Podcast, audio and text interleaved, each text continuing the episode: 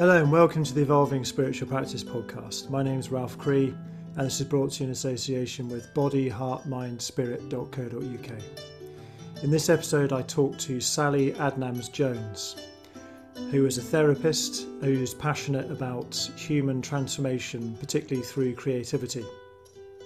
Um, she grew up in uh, Africa in the city of Durban and she currently lives in uh, Canada.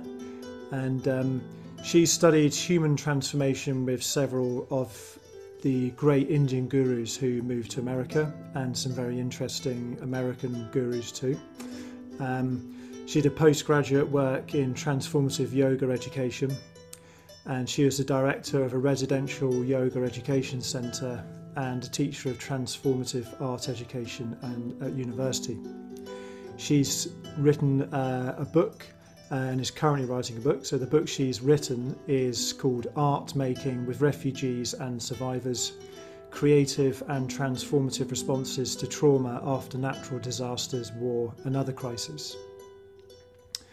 And the what our conversation was about today was her current book that she's been researching.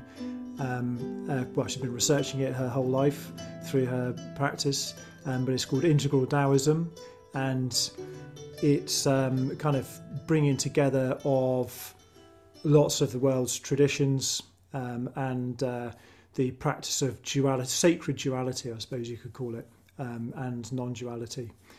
I hope you enjoy the conversation.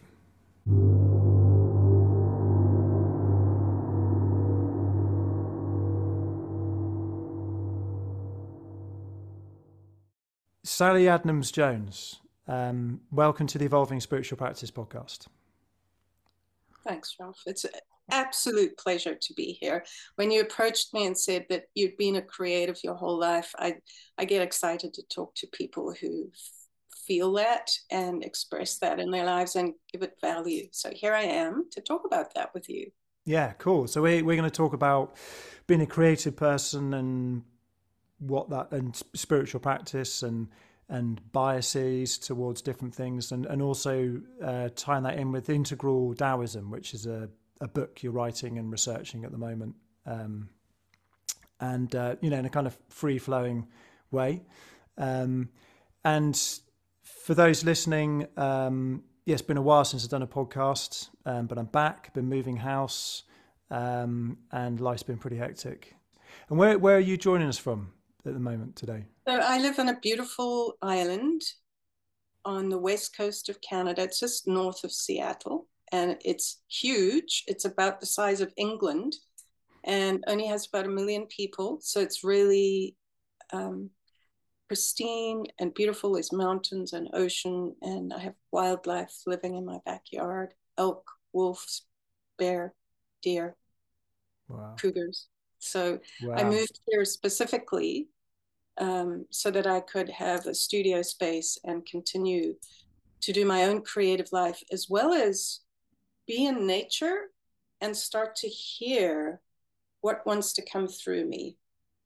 So I'm a grandmother now. I've been a psychotherapist and a creative my whole life. And so I'm moving into my final stages, which I would call eldership. And I really want to dedicate this next 20 years to sharing what I've learned over my life. And I feel I can do it out here in nature, beyond yeah. the concrete. cool.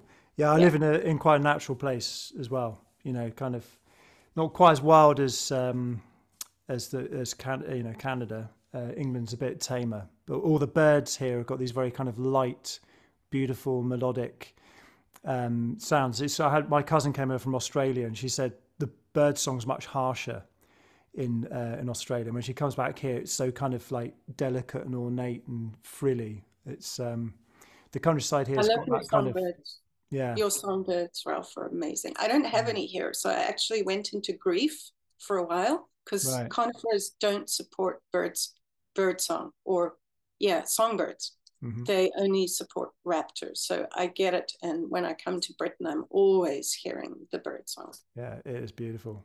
Yeah, yeah I, I, lived in um, London for a while and I actually used to take recordings of it and lie with my headphones on in the dark, you know. Yeah. So if we start with the kind of Taoist stuff, um, you know what how would you so you know this has been a recent well i mean you've been interested in taoism for a long time um, but you've you've had this particularly re- uh, intense research period recently up to writing this book and you're about to put this out into the world um, and you know what would you what would be your shortest definition of what taoism is just for a start so this this is something that's been emerging through my life. Let me step back a little bit and say that uh, I'm going to show you this other book that came out through me, Art Making with Refugees and Survivors of Global Disaster. So my life started out focusing on how creativity heals trauma specifically. Uh, and my PhD was in how creative acts transform us. So this has been emerging through my life career. And slowly it's becoming apparent to me that when we move beyond just using creativity for self expression or for healing, and we start to understand it as an identity, that we're actually a fractal of the universe that is itself intrinsically creative. Yeah. That begins to change everything.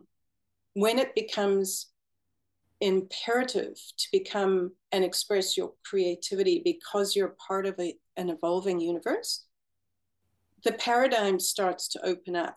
So, integral Taoism has been coming into my awareness as a maturation of my understanding of creativity itself.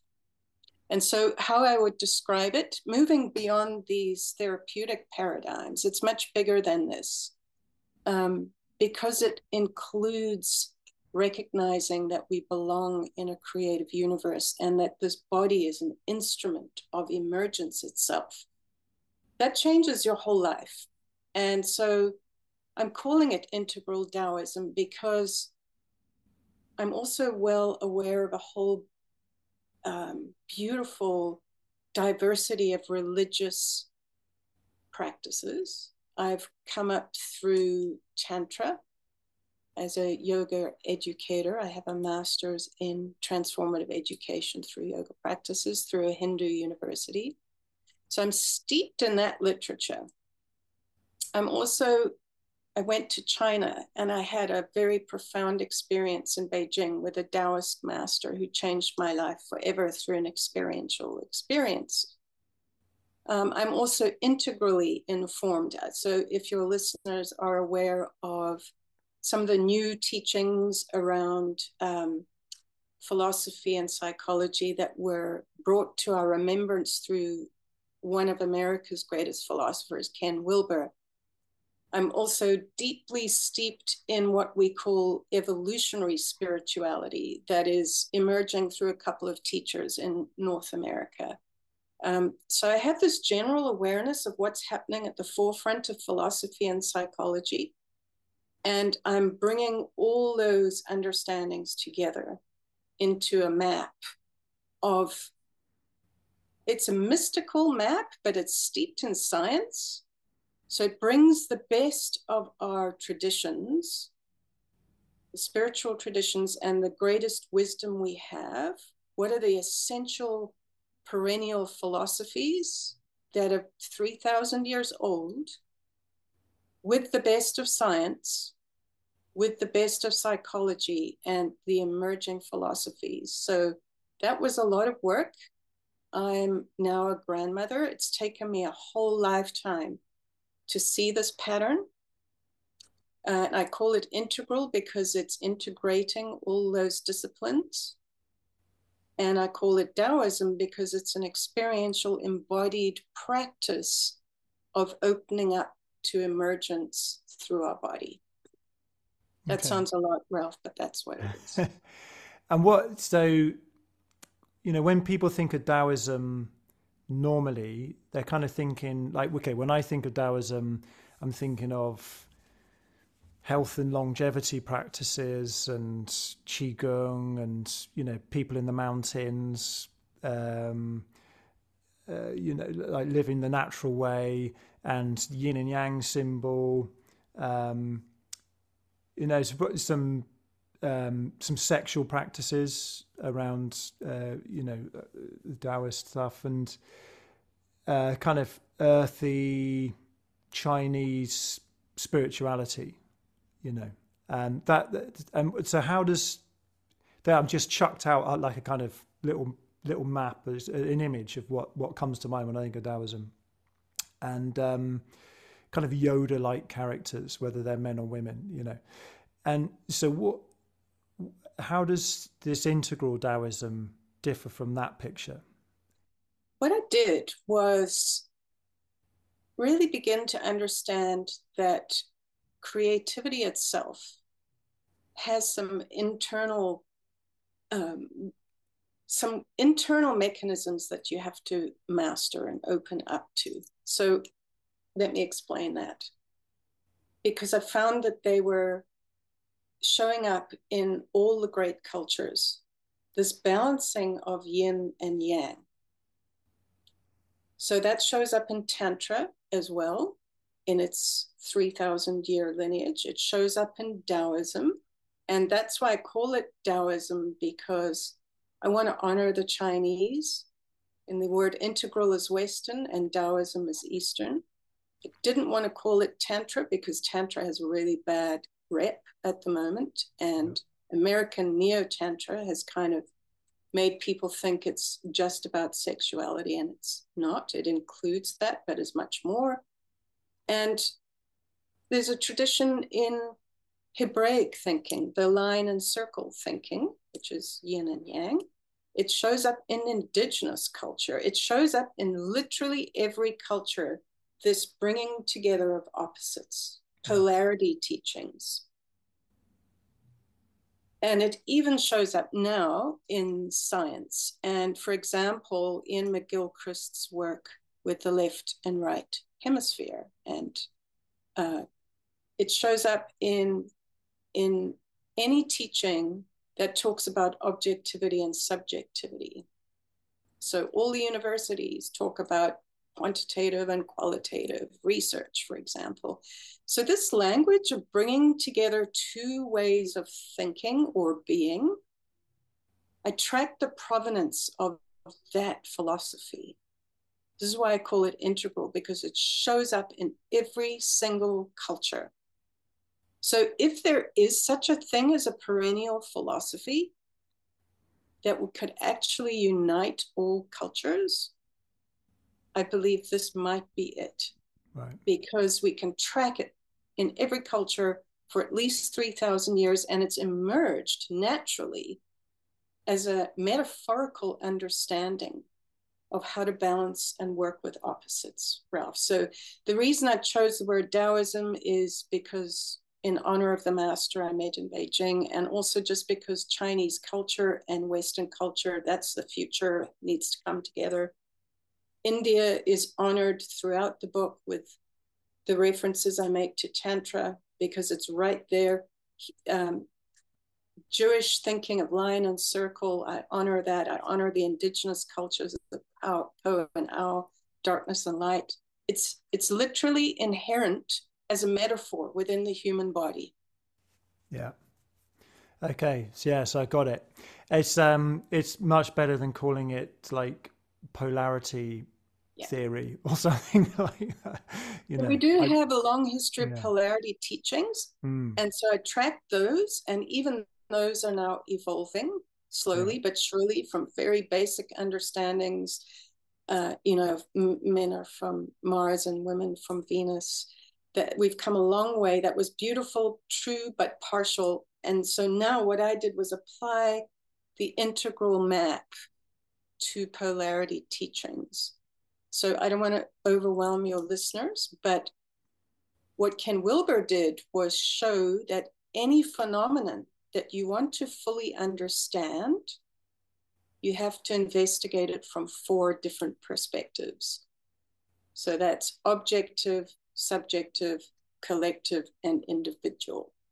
So if you look at any emergent phenomenon, to fully get the big picture, you have to look at it from all those perspectives, which is what I'm doing in the book on integral Taoism. So let me just use normal language. That means I looked at the brain, which is the upper right, the, the physical material perspective. I looked at the internal subjective experience of yin and yang. I looked at the collective experience of yin and yang, which turns out to be kind of our gendered roles and how we've been stuck in tradition and how that's updating. And I also looked at the politics of that and the power dynamics, which I believe is at the root of the transformation that's going on right now in terms of the gender wars. There's a power shift that is happening as the feminine itself begins to balance with the masculine. And and the transformation of the masculine is going through a huge shift. So when I look at the Tao, which is masculine and feminine, I put it through all the quadrants. I've looked at it biologically, internally, culturally, and I've looked at it politically. So I wanted to update those ancient polarity teachings, bring them into the present moment, revivify them, make them uh, make people aware that this metaphor has been emerging through our bodies for thousands of years, and I want to make it relevant. Yeah. So it's it's just kind of um, adding a bit more nuance to just having two poles. You know, it's but, it's. So the two poles yeah. show up in the four quadrants. Yeah. In different ways. Yes. Yeah. So you've got so on an individual level and a collective level, di- different kind of scales of existence. Yeah. yeah. Exactly. And, you know, uh, what we might call on the inside and the outside. Um, but, uh, and, okay. So, like what okay so what like my um podcast reflects my own personal interests which are in spiritual practices and one's own you know things you do in your life um on an individual basis and with with other people, and actual practices like different meditation practices, the use of different psychedelics, um, and uh, different philosophies that are psychoactive. Um, you know, philosophies that change you. They're not just kind of confections of the mind, you know, to play with. Um, and psychotherapy, psychotherapeutic techniques that you know really get in there and and heal uh, individuals and groups of people and even whole nations um, potentially. So you know what what does this integral Taoism look like? Say, I mean, if we, it's such a big, it, it, we're basically talking about everything, and I'm trying to kind of like focus it down into something so we can explore um, some of the focused areas of it. So if we took a practice like meditation, for example, um, we put, what you know what would what would integral Taoism say about meditation in general um, to start with as a, as a, as a practice? Yeah, that's a great question, uh, Ralph. Because I really believe that altered states are the way that we begin to believe in non duality. So here we are, we arrive in this human body, we're cut from our mother, and we fall into separation and we enter duality. So traditionally, spiritual practices have been about trying to overcome duality in some way. So there were a lot of transcendent practices. And what happened then is we begin to deny the body. Uh, we get what we would call really yang practices, which are all about um, almost, I would say, dissociative of everyday life. You go sit on a cushion, you practice emptiness, you deny the body, you deny suffering in some ways, and you try to transcend. Nothing wrong with that. It's an honored practice, um, but it's part of the picture. So that is kind of the yang practice, the yin practice. So I'm trying to bring yin and yang together into a fuller picture. The yin practice would be you enter the suffering, you own the fact that there's life all around you, it's burgeoning, it's creative, it's bubbling away, and you have to engage with that and you have to serve. So you enter life. So you don't just sit on the cushion, but you enter life and you give back. Um, so, in a way, that is bringing meditation and therapy together we have to, as Ken Wilber say, you have to wake up as well as grow up. When you bring those two together, you start to show up. That's the creativity. What that's the shift in identity to understand that you become a creative agent for change. You actually have the privilege and honor and responsibility to transform not only yourself, but your world. So you get off the mat, you do your work, and then you give back and you serve, and you're an agent of change. So that's where the creativity part comes into this. When you bring the two together, there's an energy that happens. And that's part of the polarity teaching that I've been tracking is if you bring those two parts together, there's a dynamo that starts to happen and it's generative when you bring left and right hemisphere together, it's generative. When you bring men and women together, it's generative of babies.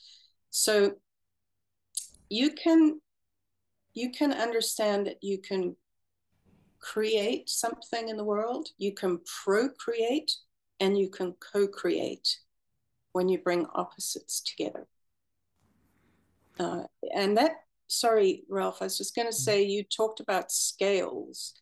This happens at every single scale of creation, whether you look at physics, whether you look at even electricity, the two poles, if you look at magnetic fields, if you look at the globe itself with north and south pole, when you have the two, you have warmth and cold, and you have dark and light. And so biology arises from that polarity on the planet, we start getting life.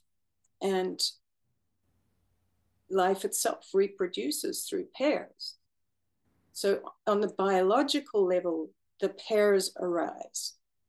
When you start mastering the human body that is then arisen out of that polarity, and you continue to understand you yourself are a fractal of polarity, you start to work with your brain hemispheres you start to master the actual self through the nervous system, which itself is a polarity fight and flight or the rest and digest.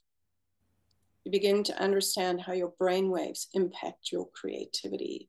You come out of the busy beta brain waves into the more relaxed alpha brain waves or the deep theta creative brain waves. So let me make that simple for folks.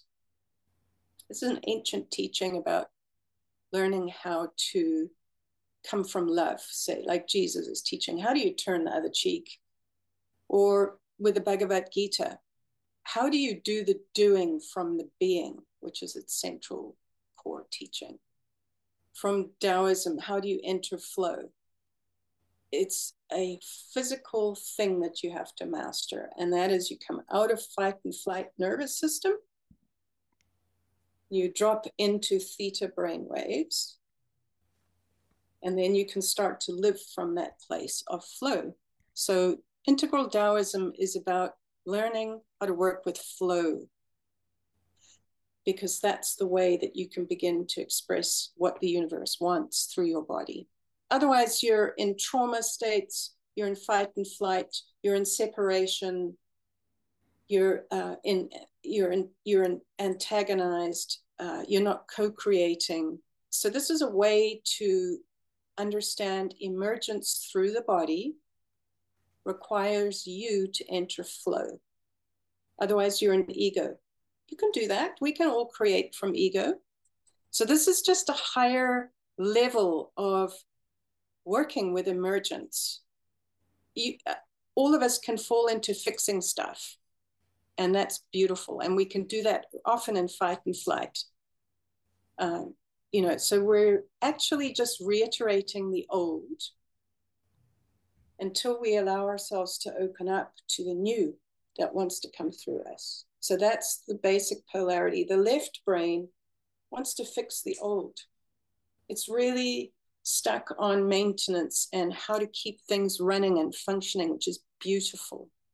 Deeply grateful to the left brain because we'd have a broken world without it.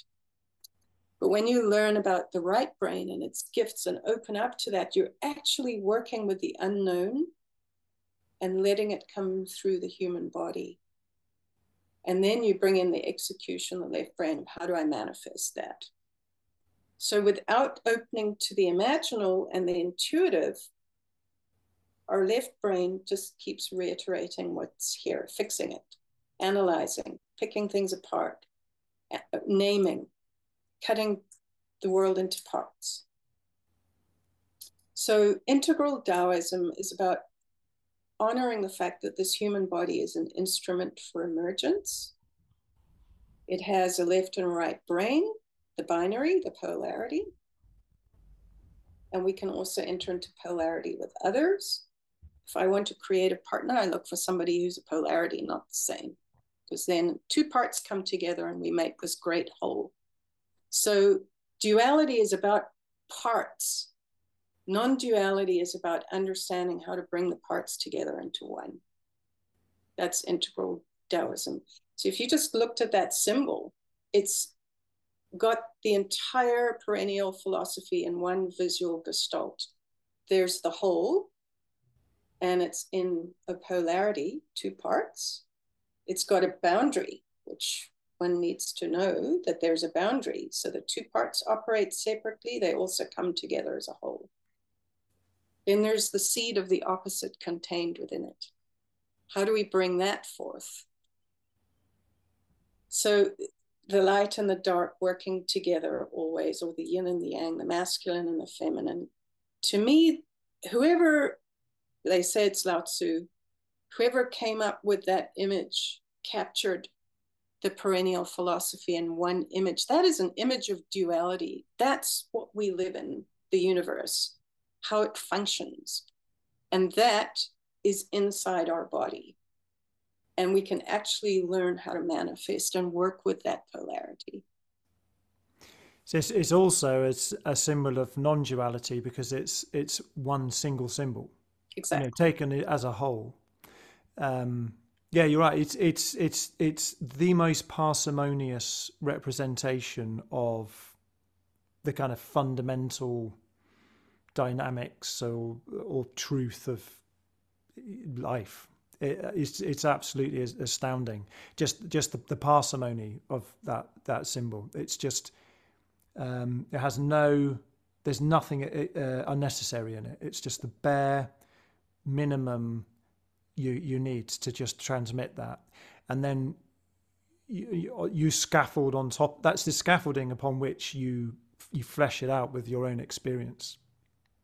You know, That's so true, yeah. Ralph. Because you know, even in in in the beautiful Taoist literature, the the Tao Te Ching, there's a single, small, tiny little book that contains this whole philosophy. Um, and it says if you try the, the Tao is that which you cannot name. So there's that conundrum right there that that anything we speak about is a reduction of the Tao.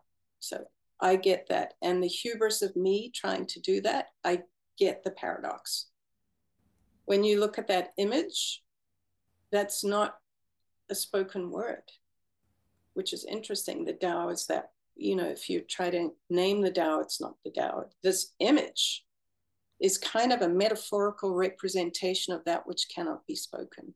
And then we spend our entire lives trying to describe it, which is a beautiful human thing we do. We just throw ourselves against this reality. We try to name it all the time. The left brain comes into action, and immediately we've reduced it.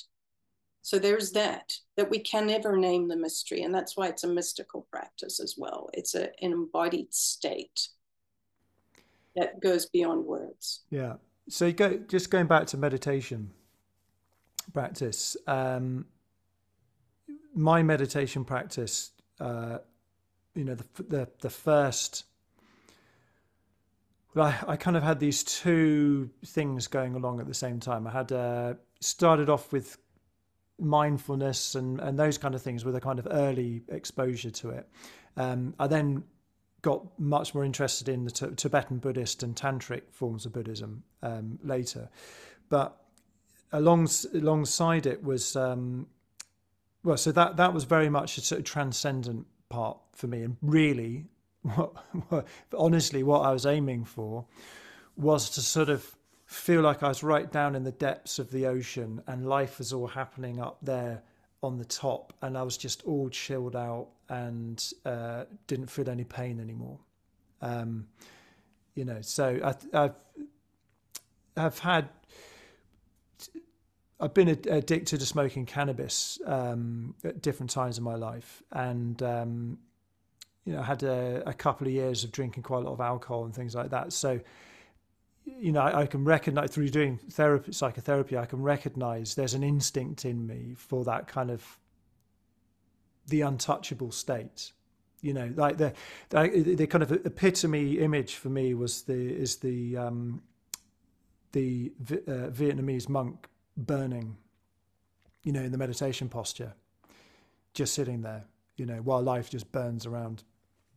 So there's there's that had that kind of um, purely transcendent drive going on for meditation, and then I, then I got into Ramana Maharshi, that kind of thing, and Vedanta, and a lot of those teachings um,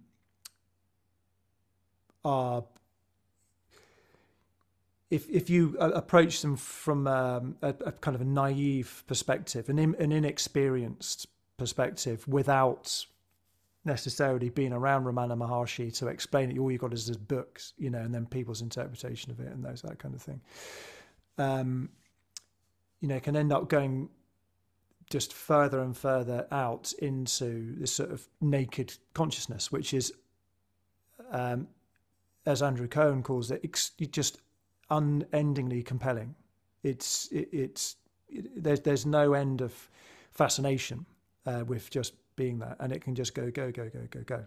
But alongside that, I had this um, love of psychedelics and shamanism, and that you know much more kind of creative side of of um, spiritual practice and you know I wouldn't really call it meditation it's it, you know they're both meditation and psychedelics both being altered states of consciousness exploring um, and the two kind of ran in parallel. So it's like I was, but never quite became one. And it got to a point where the the the the, the separation between the two became unbearable. Um, and I this was this was about six years ago or something like that um, and I, I, I knew I had to resolve this. There's a you know I was, I was kind of working along these things in parallel, but there was no the juice between the two was not happening. You know, it's that kind of um, what we, we're talk, talking about bringing something something special happens between two things and the, the, that thing in between was not happening. And then I uh, got much more interested in the, the tantra, tantric teachers, non-dual tantra, uh, Christopher Wallis, who I think is a really great teacher, and started practicing more of the kind of tantric meditations, uh, non-dual tantra, and more recently a practice I've been doing a lot of is um, the Chöd practice, which is a Tibetan Buddhist practice. But Lama Tsultrim Allione's created this one called Feeding the Demons. It's a kind of modern version of it, but it's for me they, these kind of practices. Um, so what am I saying? So my meditation practice has gone from being a kind of fascination at being formless. Um, to now um,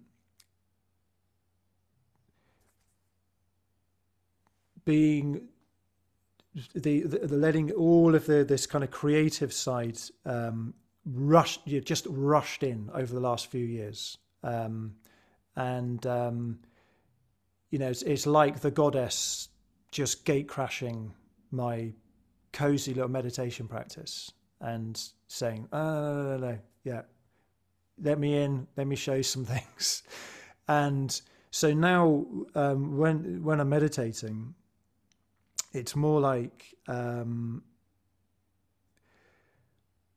I'm, I'll use an analogy. When you're a parent, so I've got two two boys. When you're a parent, you have you have a child, and their facial features, um, and the way the way they, their mannerisms and who they are, is such a surprise to you. You know, you can you can feel the fingerprints of both the parents in the child, but there's something just absolutely, you know, I spend ages just looking at my children, just smiling in complete amazement at who they are. And so my meditation practice now feels much more a kind of balance of yin and yang, masculine, feminine, God and goddess. And it, the way, the kind of shortest way I could describe it is sitting in with that same feeling of just amazement um, at who I am. And when I say who I am, I don't mean just Ralph Cree. I mean the I, this. And so that that's kind of I don't know. Uh, that's a little just description of my journey to getting to being interested in this um, because I think I was quite a yang practitioner, and also that my psychedelics practice was very macho. you know, high doses and going to strange places and and all of that kind of thing. A bit more like a bit like a kind of adventurer going to the Amazon jungle or the mountain peaks or something like that. It was, you know, that kind of like heroic thing. Um, and it, it it's really changed um, over the years, and and this that's kind of like where I'm at at the moment, um, and yeah, so it, it's it's a little bit. There's been a letting go uh, of the way I've done things. You know, you're kind of dying to who you were before all the time, and I uh, th- think there's a whole level of trust in a more, f- for me, a more feminine uh, type of meditation practice, um, which is new and exciting for me, really. You know, even though I've been doing it, it's been unfolding for a few years. But so that's kind of my description uh, of what it's been like for me to have these two things snap together and become in some kind of relationship. Um, so the last thing I'll say is I think another fantastic symbol, a bit like the yin and yang one, is the consciousness mudra, which is um, they use it quite a lot in the in the non-dual tantric traditions, where you bring your thumb and forefinger together, and it's the touching between the two, and that's that's kind of a, a symbolic description of what I just tr- very very clumsily try to do about my what my experience of meditation has become like nowadays is just the absolute fascination in that point of touching. Um, you know rather yeah so anyway there we go I've just dumped a whole load of i wasn't expecting to quite quite go on so long about that but um uh, what does, i love yeah. is your beautiful story. Thank you for sharing that because I think so many people identify with that journey of the seeker through various technologies, uh, all of which are true but partial. So, understanding that as our consciousness opens up, we require different practices. So, I love the way that you've noticed the endless fascination you have for evolving yourself. Like, I just want to honor that because I think that was a beautiful description of of what we all go through of trying this technology, trying this technology, and, and allowing our hearts to guide us to the next thing that we need in our life to open up. So you started out with a very ascending practice, beautiful. And now you're discovering the descending practice, beautiful. Uh, and eventually these two commingle, and we do both. As we apply the skill comes then in applying whatever we're doing to that particular context as well. So it's not just internal, but also how do we apply that in our everyday life. So you're learning through parenting the descending journey, which is beautiful. That to me is typical of the yin journey. Um, you begin to open up to this expansion to have more and more people in your life that you really care about and that you would do anything for, and you see the mystery and the awe and the beauty and the chaos and the mess and the stench and the hunger and the desire and of human life. So that's the gift of children is you fall into the diapers and the feces and the beauty and the mystery and the play and the noise and the chaos. That's kind of the yin journey. So you've already had this beautiful yang practice, you've got this yin one in your domestic life, and they're coming together that's wonderful. Thanks for describing that. Yeah, thank you. And um, so one one thing you've talked about is through uh, in other conversations I've heard you have that there are different phases in one's life. You know that you that the yin or yang um, become you know dominant. Probably not the right word for it, but so you know, just saying there when you have your when you have children it's a kind of that's quite a yin phase. And um, can I yeah, talk more about that? Yeah, oh, do please do. Critical. Yeah. Before I lose that track, because this is the fundamental understanding of integral Taoism or any polarity teaching. So, what you've described, listeners can look up spiral dynamics. I'm not going to go into that, but that is a beautiful map of the human life, the adult life that goes through phases and stages. And they alternate. They go through a period of emerging and a period of merging. So I'm going to take that analogy a snake like Kundalini, it's everywhere in all the teachings. It's even in the modern one called spiral dynamics. The yin and the yang alternate, it's an oscillation. So let me describe those two motions, which are a psychic need in us to explore individuation, the masculine, emerging. How do we become more and more agentic and separate and powerful? And um, how do we express more and more of our unique skills and get some level of mastery and execution. The other pole is how do we merge more and more? How do we become more relational? How do we become more empathetic?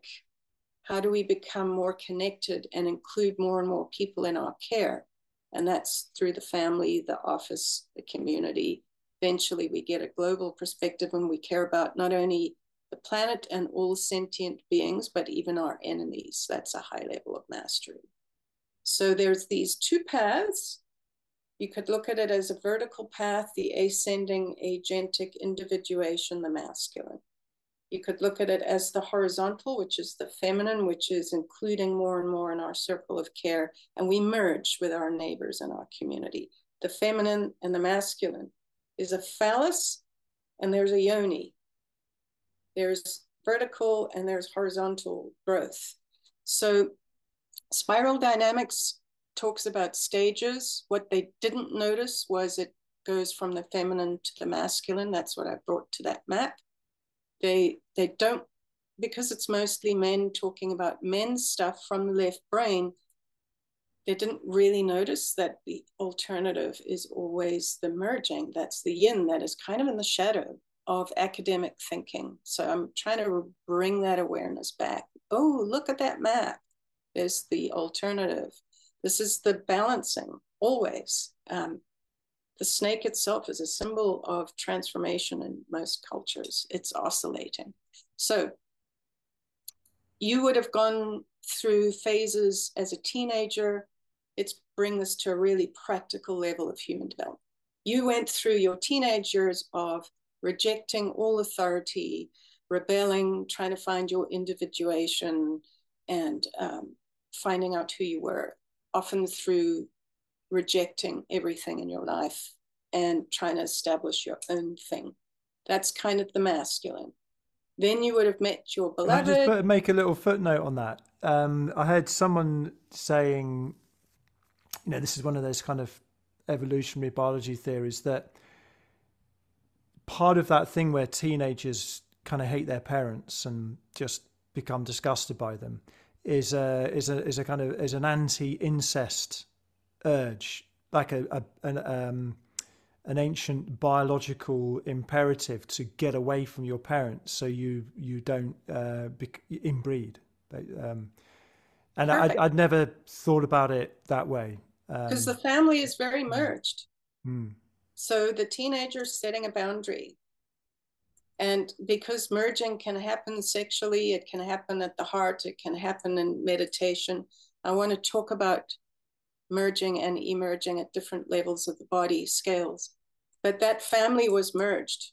So the teenager's job is to break out of that so that incest doesn't happen. So the whole splits into parts. The kids go off, they do their thing, they have to learn how to individuate. Then they start to create their own whole again. So they went from a whole, the original family, to parts, back to choosing their own whole with their own partner. And they merge again, and sexuality happens, and more parts are made.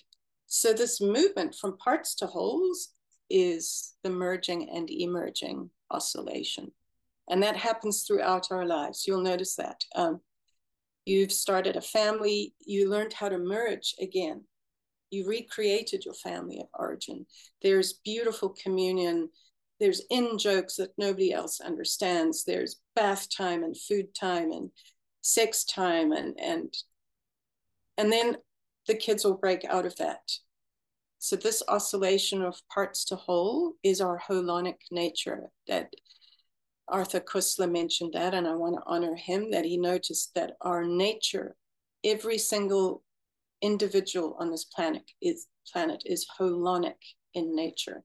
You can be comprised of lots of parts that make a whole, and you can be a part in another whole, like a community. And navigating that emergence and emergence is the mastery, the yin and the yang of that, of your holonic nature. So right now you've got a holon happening. Your family is a holon. There's little parts in there that will go off and individuate, and you're also a unit. So you're both at the same time, and and managing that is part of this of the yin and the yang. How hmm. much of distance can you have and stay a whole? Yeah. And then when once the kids leave home, then you have this kind of like another kind of yang phase where you know what are you going to do now that the kids are not there um, with your life before you become really old? And and and then when you become very old you become it's a yin phase again where you become dependent on other people and you're kind of you know hopefully being walked off stage you know with people you love or people that care for you and, and help you. And um, and then ultimately you you face death uh, as an individual. Um, but then once what happens after death you know um, uh, we, we got we've we got lots of lots of um, stories about what happens but ultimately you're just going to have to find out. But you know for yourself so it's it's kind of like it, it goes like this all the way to the end. Um, there's that picture, but there's also another picture that I want to describe, which is you start off really merged at birth. In fact, you're literally part of your mother. So then you're expelled from the womb, but you're still in this oceanic oneness. Uh, and you learn how to separate slowly until you're a toddler. And that yang comes back in right there at the age of two. Like, no is the favorite word of the mm. toddler. Go away from me. So rem- remember it well. Yeah.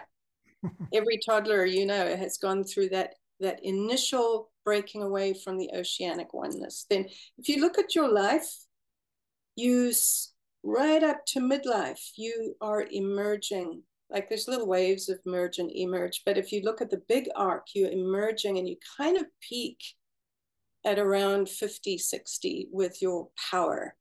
And that doesn't matter if you're a woman or a man, they have different power. But especially hard for men, especially hard because that is the masculine emergence. They've reached their peak power. The midlife crisis is particularly difficult for men because their whole lives they've been shamed for having any vulnerability or softness or gentleness or um, yeah weak that's interpreted as weakness. So they're at their peak power. The midlife crisis is all about you better realize as your testosterone drops and you go through andropause you're coming down boy. That is grief and loss and pain until you reach old age and a, a, level of acceptance that you are mortal. So the illusion of being immortal and all powerful for men is deeper and stronger and harder for them. So hard. I, midlife crisis for men, they often go off the rails because they're fighting with all their being that shift downwards to yin. It's yin, vulnerability, softness, and you return eventually to your parts in death. So yeah. you've you've created this beautiful illusion that you're a separate whole being without realizing you're not whole, you're holonic. and you will return to the parts. So we fight death, we fight aging, we fight vulnerability, we fight weakness. Yeah my my dad has become so much more yin. Um, he's seventy five now, and um, yeah, and I'm I'm forty five, um, and I, I was so um, just coming back to meditation practice again. Um, in a kind of simplistic understanding of pra- a practice like meditation, we kind of in quite a lot of the traditions present us with one form of meditation. They say this is the way to do it, and you do this for the whole of your life till you die. This one way, you know, like if it was, um, say, Zen Shikantaza, it's just like, you know, the, or well, actually, that's probably not, but the best example. Um, Right, I don't know. There, there's, there's, I'm not even going to use an example because there's there's so many, but it's very common to, to think that your meditation practice will have one form that you just it's this simple thing you do the same way your whole life, but you know, in the the the the, the journey you've described as this kind of serpentine um, in and out of yin and yang modes through your life a practice like meditation will go through phases in your life. And you know what I've just described actually about my own journey coincides very much with what you were just describing. That you know when when I was uh, you know my late teens, twenties, and early thirties was a very yang phase of spiritual practice for me. Um, yeah, I did a as I was, I was describing the kind of meditation practices I was doing very much up and out, transcendent, get you know, conquering life, you know, getting beyond life and and and getting above it all. Um, you know, these kind of very heroic, psychedelic um, journeying. Um, I got into weightlifting and you know, putting on muscle and becoming strong and all of that stuff, and then kind of deep cathartic therapeutic work where you're really getting you know in deep and big releases and all of that stuff and then when I had kids, um, so my eldest is nine now. So it kind of coincides with what I was saying about about six years ago. I had this. All of that came to a kind of it wasn't working anymore, and it and and and I had this unbearable tension inside me. It was basically a yin phase, and as described as the goddess gate crashing. It was like, you know, no, we're going. We're just, just yeah, just life saying we're going. We're we're going for a yin thing now. You know, so um, and uh, so my meditation practice has, has changed very much the, over the, the, the last few years, and and over, will do, uh, and probably until my my kids kind of you know fledge the nest possibly enter a more yang phase in my life where I might do the next dive into transcendence and it's like transcendence 2.0 or something. Um, and then, you know, kind of move into a, a more yin. I, but at the same time, you've got this kind of thing where as your practice matures through life, um, the the the sort of duality of it becomes much more nuanced and a bit more like a, a, a whiskey or a wine that age that becomes more complex over time as it as it ages. And the flavors become less sharply separated and they're kind of integrated into this beautiful mature flavor. And so the same you, you people often talk about people becoming more androgynous in themselves as they as they do these kind of practices where they're kind of working with dualities, yin and yang, through their life, form and emptiness, um, you know, um, power and, and uh, agency and communion, power and yielding, all of those kind of things. As as you, if it goes well, one's own development, those become kind of synergistically working together and not not blended um, it's not the right word. Harmonious is, is is a fairly good word for it. Balance is a little bit insipid a word for it, but something happens there where you, you're not doing the duality flipping, but at the same time, there is this kind of snaky journey towards the you know the end of your life as a human. Um, yeah. So what do you make of that? Do you know does that to make any sense to you? This kind yeah. of you've got the androgynous thing where things snap together more throughout your life as your practice develops, becomes more mature, but at the same time you have have this weaving through yin and yang phases of your life. Yeah, and I think the beauty of that is whether you like it or not, that's going to be revealed to you at menopause and andropause. Mm. So we start off the beauty of testosterone let me just talk about that. The the masculine drive is to keep and it's this is beautiful and healthy to keep pushing and pushing to find where that boundary is. That's the masculine drive is to keep impacting keep penetrating keep pushing and expanding. Um, and you can see that with any little boy who who rides faster and faster until he, he crashes or climbs higher and higher until the bough breaks. So the masculine has to find that boundary somewhere, and it's his imperative to, to keep pushing. Usually, a boundary will come from the outside, like the brow will break, the headmaster will send him to, to you know, detention. Maturity is when they can put the boundary on themselves. So that's the level of mastery is for example, if you just want to look at that politically right now, the the masculine, which is beautiful and necessary, in some parts of our universe has become toxic. In other words, it won't recognize any boundary. So there's no idea of consent. There's no idea of uh, limited resources. There's no idea of limited growth and sustainability. So that is the masculine principle that won't recognize boundaries. It's become toxic or egoic and out of harmony.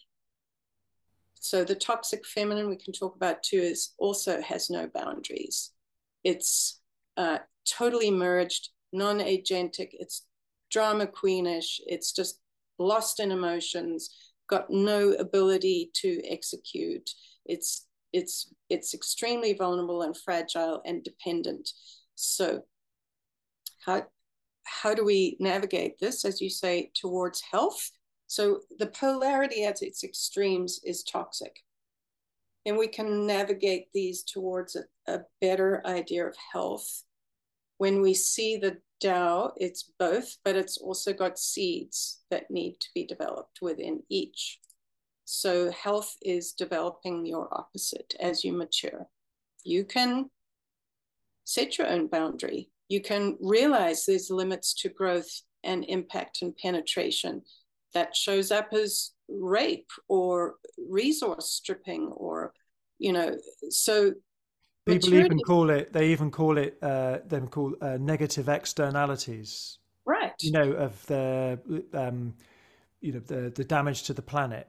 The, exactly. The, the, yeah so this that that kind of boundary it's elon musk. Yeah. We're just going to keep colonizing and penetrating space. The planet's not big enough for me. I'm mm. just going to keep colonizing and land grabbing, and nobody's going to stop me. Beautiful, but when it's got no boundaries, it's toxic. Anyway, and so the feminine also has to come out of being merged and get some boundaries and say, no, this is my body, this is my time, this is whatever. So health is coming into that balance. And eventually at midlife, your testosterone drops away, which was the illusion that you are all powerful and have no boundaries. And estrogen falls away, which means, oh, I can suddenly assert my boundaries. I'm not lost in the family. I'm, I'm now going to emerge. So the androgeneity will happen. It's beautiful, whether we like it or not. And at that point, men and women become almost similar men yin down, women yang up, and there's this new freedom and relationship. Often, sadly, you get divorced at that point because one or other partner can't accept that.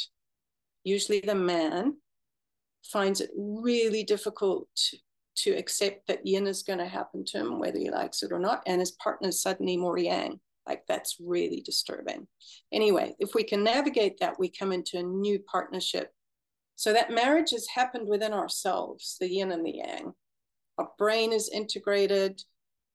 Um, we become much more balanced. That's why an elder is supposed to be wise, because they have both the objectivity and the subjectivity. Um, yeah. So that sign shows there's always a boundary, but there's always uh, seeds of the opposite. So those bloom. And at that point, I think non duality is truly accessible. Yeah. Delivered hormonally. Whether we like it or not, there's yeah. humility in that. I'd lo- um, if you wouldn't mind, uh, I'd love it if you could um, um, flesh out a bit what andropause is, because you know menopause. I mean, you know, uh, women, my you know my peers, um, you know my kind of age are just kind of experiencing perimenopause um, stuff, and so it's kind of like a a topic of conversation um, for in my life at the moment with the people around me, and you know menopause is not really something I ever talked about with my mum um, when I was a kid, and it's only you know fairly recently become a thing that people talk about. There's TV shows about it, and celebrities talk about their experiences with menopause. But andropause is like way behind menopause in terms of being a topic of conversation um, in culture. I mean, like the I, am a relatively clued up person about things, but when I heard you in, in a talk I listened to in preparation for this one, you use the term andropause. I'd never even heard of it before, you know, and it's like, and of course, the world of men traditionally has been one about not talking about things like that, even more than the women. So, you know, I, do understand why it's had a delayed unveiling you know, in culture. But this um, is such a critical yeah. question, Ralph, and it starts in the uterus. So I just want to briefly describe that. The, the, the constant, my heart goes out to men, the constant shaming of men throughout their lives to become more and more masculine and to deny any femininity that eventually becomes internalized and becomes misogyny. Um, so let's just look at that. And that's why andropause is so filled with shame, men can't even talk about it. It's like, it's a non topic because there's the return to the yin. So if you look at the uh, fertilization in the uterus, sperm and egg come together. For about six weeks, that is not yet masculine. The XY chromosome only turns on at six weeks. So you can't call that female because it doesn't have any gonads yet. But that little fertilized egg is kind of like an XX. It's a it's it's and if you have a look at the uh, way that genitalia develop, it's fascinating. That's why men have nipples. So could, they don't produce milk, but why would they have nipples? So that little XY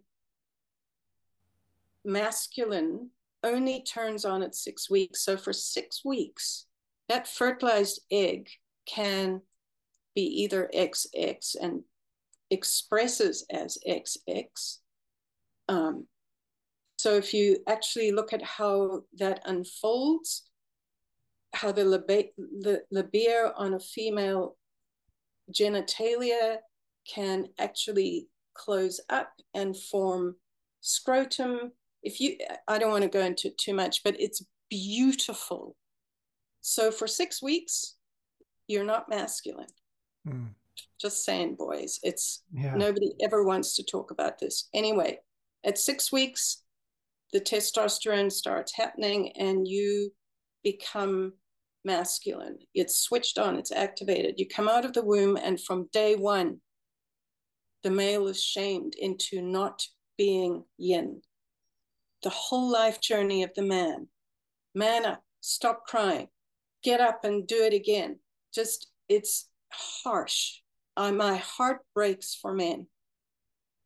So their masculinity is built out of shame on the playground by the coaches, by the dad, even by the mom. Um, and so you're forged into this being that isn't allowed to feel. It has to be performative. It has to break barriers. Um, until by midlife, the corporate executive has accomplished everything it was told it ought to be uh, success. It's it's found power, it's found status, it's found consumer goods, it's provided. Um, it did its job at great cost. Men don't live as long as women. Uh, and there's trauma. So the entire yin part of the man has gone into shadow for man. And when that's expressed, it's misogyny because he himself has been shamed and hated for anything yin, uh, and that gets projected onto women. So the sooner we allow our men to be a bit more yin, the better for the whole of culture. Anyway, so at 50, suddenly there's no more avoiding the true nature. The Tao itself, in the book The Tao Te Ching, says that everybody needs to be yin that's our primary nature is being. The doing and the yang needs to be carefully selected when we apply that. So yang is just in response to context. That health is yin for everybody, just like that six weeks. That's our primary nature. So then we go through life emerging to become more and more agentic and individuated. And at 50, there's no more denying that our true nature is yin. And it's a crisis for men built on the shame, lifetime of shame. Yeah. So we don't talk about andropause. It's like literally so painful for men to understand their testosterone, which was temporary. It only came in at 12. It was borrowed, and you did your job, and now it's gone. And then now with testosterone, you know, you can be prescribed it by your doctor. And yeah. I mean, I don't know how effective it is if you keep taking testosterone, you know, right till you're kind of a hundred. Um, you know, but yeah. So you, you know, I'm a therapist. I see men a lot. Let me tell you that that's the way men are dealing with their shame is pills. Yeah. It's too hard to accept that sexuality is over. It was temporary. Yeah. Yeah. It's like Viagra and testosterone supplements uh, until you die. for a lot of men. Yeah, so that's denying yeah our yin nature and the fact that sexuality is just brief and temporary. It's not our true nature, actually. It's yeah. there just for procreation. And we get rewarded for that with pleasure. So biology is there's always feedback when we're in service to evolution. So orgasm is intensely pleasurable because evolution wants us to procreate. So we get rewarded for that building community is like at the heart center we get rewarded with feelings of goodness and love and oxytocin and when we merge with a community and build a family we get rewarded for meditation with feelings of ecstasy because we're merging with the whole of the universe at that point by choice. So everything that's good for evolution gets biofeedback.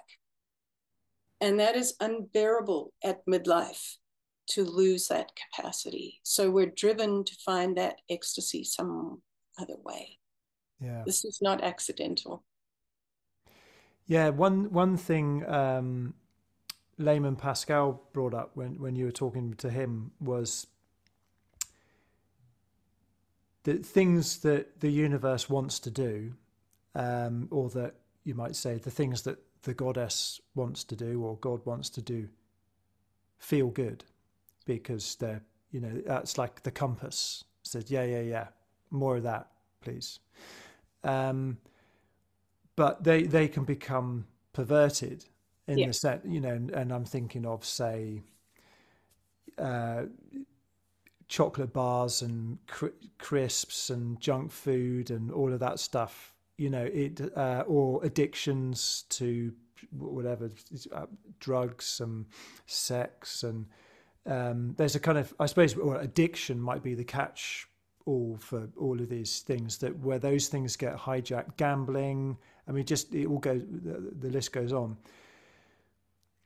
Where suddenly what can be a can be the compass um, telling you when you're you're hitting the mark can go totally awry, and so you can't trust it. And I think you know, and this, and I think this probably um, when people get into spiritual practices and they've had addictions to different things in their lives suddenly it becomes a bit difficult to distinguish what is genuine transformative practice what is when are you actually feeling the eros of um, the holy?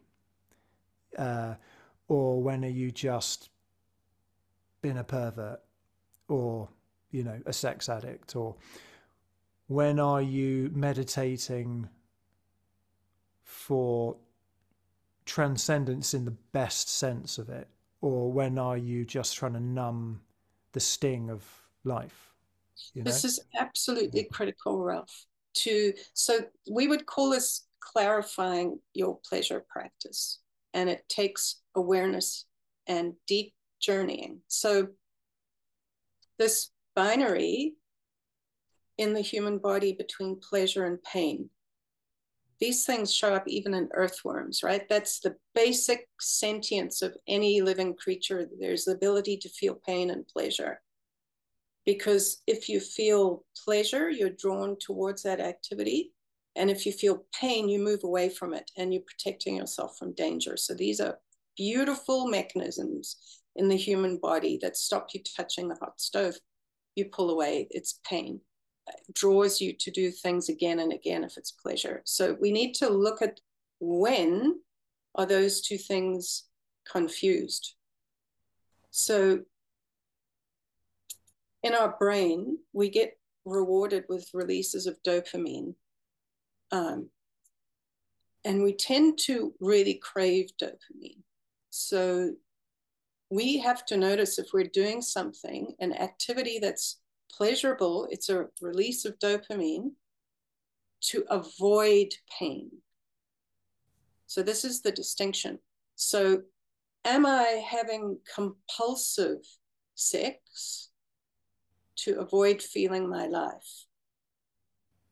I'm getting that constant dopamine reward. And I'm so attached to the dopamine actually that the activity itself becomes irrelevant. You'll notice that if that activity is done at the cost of your life, it's destroying a part of your life. You know that the pleasure pain principle got confused in you. And I suppose you you need other people to point that out to you. It's it's it's hard to discover that yourself from the inside, you know. Of, of is there a destructive? So in nature, there would be no downside to the to the activity if it's healthy. So you can ask yourself, am I doing this in secret? Am I doing this even though it's destroying my kidneys and the liver because I'm drinking too much? Am I so is there something that's being destroyed so you can get your dopamine hit? Then you know that you've gone over the line. Mm. But yeah, one's mind is always um, so clever at, at making excuses or saying, "Oh, that's not that. That's something else." And one of the things uh, Layman said, I I talked to him a few years ago, and um, he said a kind of practice that he thinks is important is to take what other people say to you seriously. Um, you know, because we can create all kinds of delusions, you know, ourselves about what things mean, and meaning gets perverted, and you're, you know, you can justify any kind of thing. You know, it's like, oh, that's not really destroying my whatever, or, or that's not too bad, and um, that kind of thing. And and I think that's when uh, you know thinking of these quadrants and the in, and individual and collective. You know, you need to balance that out with a with a bit of collective feedback, and that I suppose that's where shame. You know, we've talked about shame in the negative sense, but shame is also a function where society kind of trues itself up a bit as well. Um, you know, and, and behavior that other people can see as destructive, they kind of shame is one of the ways they bring that up into the light, you know. So that, yeah, so this is really tricky why we need to meditate and watch the mind and how we self justify. The monkey mind is unbelievably clever. You can even use your yoga practice as an addiction. You can meditate addictively. So, any activity that we do, even if it's on the surface, holistic, can be used to bypass pain. It's like a numbing agent because we can't bear our own life. So learning to that's that's another thing why the polarity of pleasure and pain to me is really a mastery. For example, some cultures, and I, I shouldn't name names, but some of them really are open to things like um, eroticizing pain, BDSM, kink culture, even in our own communities. And there's some things that are really healthy about that. So this is a shadow practice that's in, you know, shamed by many. But what it's doing is trying to explore the pain pleasure principle at a deeper level. Because they can get merged and confused, as you said with addiction, but you can also eroticize pain. You can self flagellate as a monk. So, you working with pain and pleasure consciously is a very clarifying practice. And we should be observing that all day long. What are we doing for pleasure and pain? Am I eating my painful feelings away? That's my favorite. I go to the fridge, eat some ice cream, and get my dopamine hit. Yeah, that's an addiction, Sally. Go sit with the pain, go grieve the thing, let it move through you, open up to the body, let the whole body vibrate. Vibrating is very freeing. So you'll see a dog shivering in the corner it's vibrating its tension away until it stops. Your diaphragm, in particular, is a muscle that can vibrate. So it can laugh, it can cry, it heaves in orgasm. So, really, working with pleasure and pain is getting in touch with your diaphragm. How rigid is it? Have you stopped breathing while you do the thing in secret? Or is the diaphragm soft? Are you doing it with your community, whatever that thing is? Are you open? Are you shame free? There's a lot of metrics we can use to tell if it's an addiction or a clarifying practice. Mm. Yeah, not an easy one, and one we're, we're going to be able to fully un- unpack here and now. But yeah, that's you know that that's that's I feel that just gives people a start on how to get a get a grasp on this, and um, because it's tricky, and I think that's where you know in in Buddhism you got the Buddha, the Dharma, and the Sangha, um, and the, the the the Dharma, with the Buddha being your own consciousness. So it's, it's like kind of my take on it just in this moment. I'd probably say something different 10 minutes from here, but you know, the Buddha being your own consciousness, the, the Dharma being the, um, the, the, the teachings that have been there for thousands of years, the tried and tested manuals that you need to just keep checking against, see, you know, how your own experience is unfolding against that, and then also the the sangha is the community of practitioners around you, including your, um, you know, I suppose a, a modern version of the spiritual teacher is they're kind of more part of the sangha. they're, they they kind of straddle that thing of the the Buddha, the Dharma, and the sangha. That a, a, kind of contem- more the the more contemporary mutual um, spiritual teacher is not so much just the Buddha anymore. The you know the guru, and um, they're kind of in there with the people, but all of those work together to kind of keep you on track, I suppose.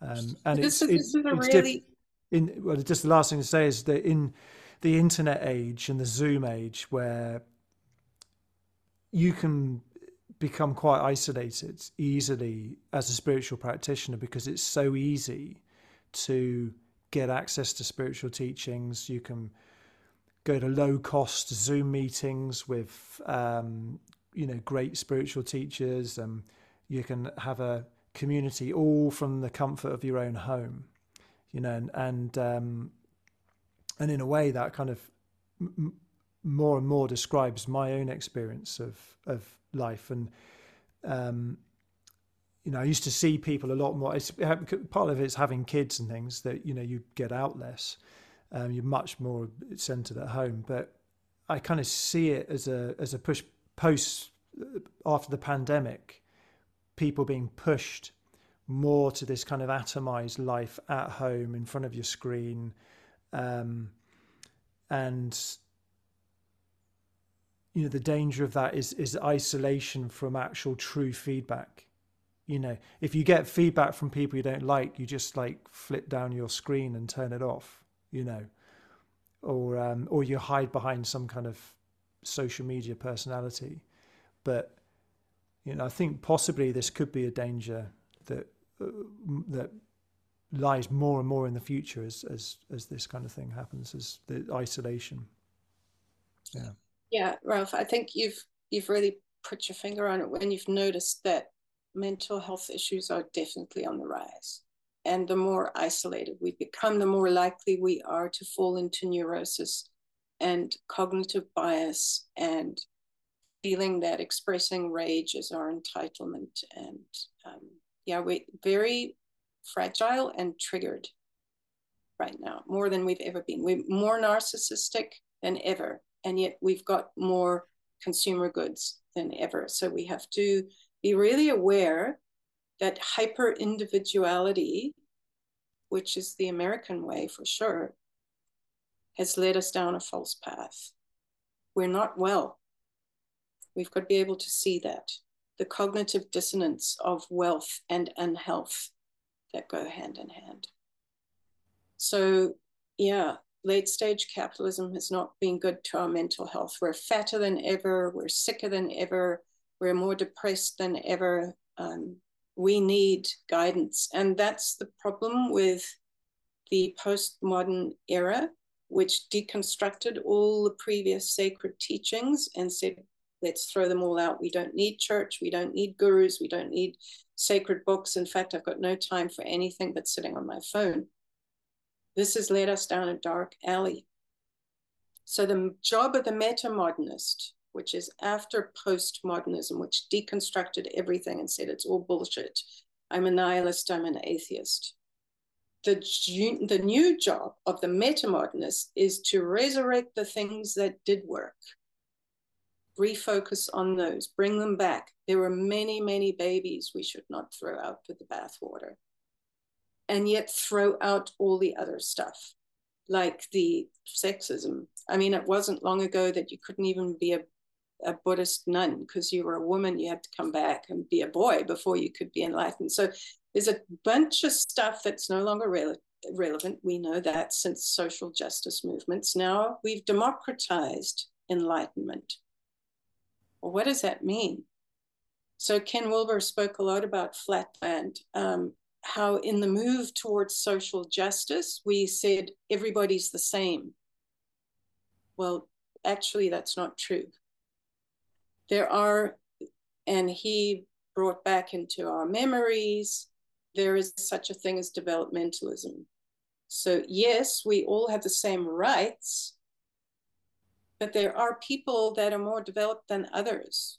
And so we have to be very selective now with social media platforms with everybody sprouting something. All our throats have opened across the world. In fact, that's the way we're releasing all our trauma from patriarchy. It's coming out as rage, but that will pass. So, right now, it's really loud and very confusing in the spiritual marketplace. So, we have to become really discerning. The beauty is we can be at home and find great teachings. Selecting them is a matter of our development. So, this is part of what we call the uh, holarchy instead of the hierarchy. In the old days, there was a hierarchy, there was a guru, there was the sangha, and nobody dare question the guru. Now we've made the guru accountable. We've thrown out the gurus that have been abusive. We want the guru to acknowledge I have rights, I have values, I also have a voice. I also have agency. So individualism came in and threw the guru out. Now we have to resurrect the notion of the fact that, yeah, some people are masters and some are not.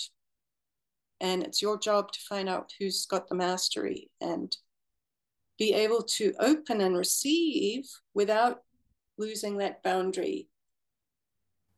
Can you receive and retain your boundary and your individuality and work with those two things. It's much more complex now. As we get rights and accountability, we don't give those up in the presence of an abusive guru. Mm. However, I know I've met and seen people who are definitely masters, and I want to learn from them. Yeah. Yeah. Yeah, it's a, it's, it's a topic that keeps coming up again and again. It's like really current um, how to relate to spiritual teachers, you know. Um, and it's, I mean, just a massive conversation. I've got into it a fair bit with different people on this podcast, and um, yeah, it's one of those one of those things, and you know, we're all just adding our own little bit into it, and um, we'll get there. But uh, it, it, we're in the messy bit at the moment, I think, and have been you know, since the since the seven sixties seventies. You know, it's um, we understand a lot more about it now, um, but just just endless messiness just in all directions you know. Um, so it's, it's a it's a weird weird time. And I, I think yeah you're right to, to say to point out that I mean the other thing to just mention before we get off topic um, is that it's easy to become disillusioned with spiritual teachers and think well god you know they're all they're all like basically abusing sex power money you know, and um, in whatever ratios.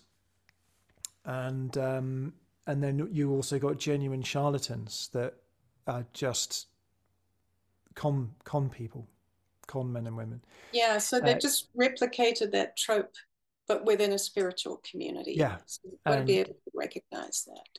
And it's um, say if if you know if you look at all of that and the internet's a terrible place for finding out all the scandals and all those kind of things and then you can come out at the end of it and think well you know what good are spiritual teachers and you believe that there are no real masters as you say um, and um, there are people who are extremely proficient in all sorts of unusual skills which are very very um, potent spiritual think you know it's, it's just like in any other field of life. Um, and uh, it's finding those people is it's well it's always been difficult um, and there's quite a lot of luck involved in it. And often it, you don't you, you're unlikely to get a just a perfectly what you think of as perfection you know there there are people that for example, you know, if you think about some shamanic practitioners with um, ayahuasca or something, there are people that have an incredible ability to navigate that um, state of consciousness. You know, they're like Olympic athletes uh, in that realm. Um, and but at the same time you're going to get other stuff coming with it, and um, just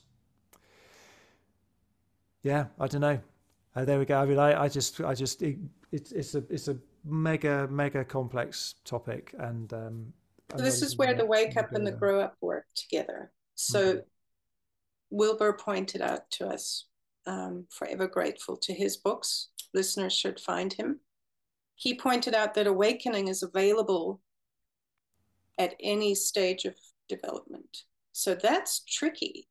Mm. The grow up part, you've got to be able to look at the guru and see where are they developmentally, not only with awakening experiences, because awakening experiences are states. I had states of childhood. Mm. I was childish, but I already had experiences merging with oneness. So somebody can stand up on a podium and be very charismatic and talk about states of oneness. Um, and what is most seductive of all is projecting certainty. That's very seductive. Confused, yeah. lonely, isolated people, hungry for certainty. So, and you can emulate that. Sociopaths are really good at mimicry, to biomimicry almost. Mm. So they can emulate their own teachers that they adored and they can get the rhythmic patterns in their voices and they can make you a bit soporific and you become quite passive. You lose the boundary and you surrender and give up to their power. Narcissists are really good at that. And you can be in experiencing states of oneness and be deeply narcissistic and an abuser. Yeah. So you've got to measure the two things in any person you might select as your master is are they awakened and are they mature? And for maturity, go look at spiral dynamics and see the stages of adult development. And uh, you really only want a teacher who's a turquoise. So go look at turquoise and see if that's where they're at. Yeah, yeah, yeah. That's that's a kind of pretty neat prescription for it. Yeah, I like it. Well, okay, so I mean, maybe just to wrap up this conversation, it's um, we've gone all over the place. I've really enjoyed it, and I, I, you know, I'd written notes for this, and we've just veered way off what I was what I was thinking we'd talk about, which is cool. Um, but one thing I just did want to touch on is being a being a creative person in terms of being into art and um, you know, visual arts, music, drama, dance, you know, the, the arts basically. Um, and there's a kind of bias um, in our culture and society towards in education there the STEM subjects science technology engineering and maths um, and you know which you, you could kind of characterize as masculine or something um, that quite in a very general way. Um, and they're, the, they're they're deemed the really serious subjects. And uh, so like when I think about education, I we my wife and I homes home educate our kids um, because our experience of being creative people in the modern education system was that we were basically told, yeah, all of that like drama and um, painting and all those pretty things and all of that is it's just a kind of um, waste of time really because you you're going to have to grow up at some point and face the real hard reality of life. Um, and my wife and I both created creative careers for ourselves. We've both been professional musicians um, for a long time, and um, you know we made that ourselves. We didn't get support in our education for that. And when I think about my own spiritual practice, I'm a kind of an aesthete. Uh, the the aesthetics of consciousness is what's fascinated me, and that's why I've wanted to just taste all the flavors of consciousness. So modernity was really about problem solving and raising our standard of living. So a lot of the the uh, left brain skills were rewarded and encouraged and financially rewarded too, because that was the path uh, that we needed to raise our standard of living. So, you know, engineers were problem solving, lawyers were maintaining law and order, doctors were fixing us. Um, so the Iain McGilchrist calls it left brain chauvinism. Mm. Is a leftover of modernity so, in other words, those masculine left brain qualities about maintaining the world as it is were rewarded in the school system. In fact, at one point, IQ tests were given, and all they ever men- measured were math and, and language, which kind of left brain. So, so the kid itself started splitting off at school like, oh, well, the art room and the music room and the drama room are down this dark passage. They're ghettoized at the back of the school. There's no grants, no funding, and I will become valedictorian if I do well at math and languages. So I'm going to split off half of myself and I'm just going to go down this path because then I get rewards from my mom and dad who say I should become a doctor and the school will promote me. And then I go into the marketplace and I earn twice as much. So this whole this is the result of patriarchy, stroke modernity, stroke masculine values with yin in the shadow. And as in McGilchrist's books have pointed out, this is why we find ourselves at the verge of extinction. So let me explain why we need to resurrect creativity. And it's urgent because without imagining the new, we are not going to be able to solve our problems. As Einstein said, you can't solve a level of consciousness with that same level of consciousness. So if you go into the marketplace and you can't even get paid to become a violinist or a graphic artist, or those skills are dying across culture. Um, Harvard, Oxford, blah, blah, you have to have top grades in certain subjects and the whole status structure of only striving to become a certain type of person has devalued half of ourselves. So it's gone into our shadow, even in the school system. That's where it starts. Um, so if we are to understand the big picture of evolution, evolution doesn't just keep repairing itself, it actually innovates. That's the way it moves forward. So if we're not innovating ourselves, our culture is going to die. It's going nowhere, and we're on the verge of extinction. So we've got to bring in and allow the new, as Whitehead said, this relentless movement to novelty actually comes through our bodies. It doesn't come from anywhere else. Animals can't innovate and create. This is up to us. So we have to resurrect that capacity in ourselves. What does that mean? we have to do right brain activities. We have to start valuing those in schools. We have to start valuing them in culture. We have to start rewarding them financially. We have to start reattending as audiences and supporting our geniuses. The one thing we also have to do is get out of fight and flight. So we need a certain level of safety. What do I mean by that? In cultures that are at war, there's no innovation or movement into the new. It's about staying safe and fixing the problems like a bridge that's blown up or so there's a certain amount of safety and leisure that we do need in order to feel safe enough to access our right brain and create. So we've seen that with cultures that have been very creative. Also, for example, in the Renaissance, how was that a flowering of creativity? Well, it was because the church supported geniuses. It was done selfishly, it was done to create paintings and sculptures of themselves or the Bible stories, or it was actually, there was a, a church and political agenda, but there was support for genius. So it flowered.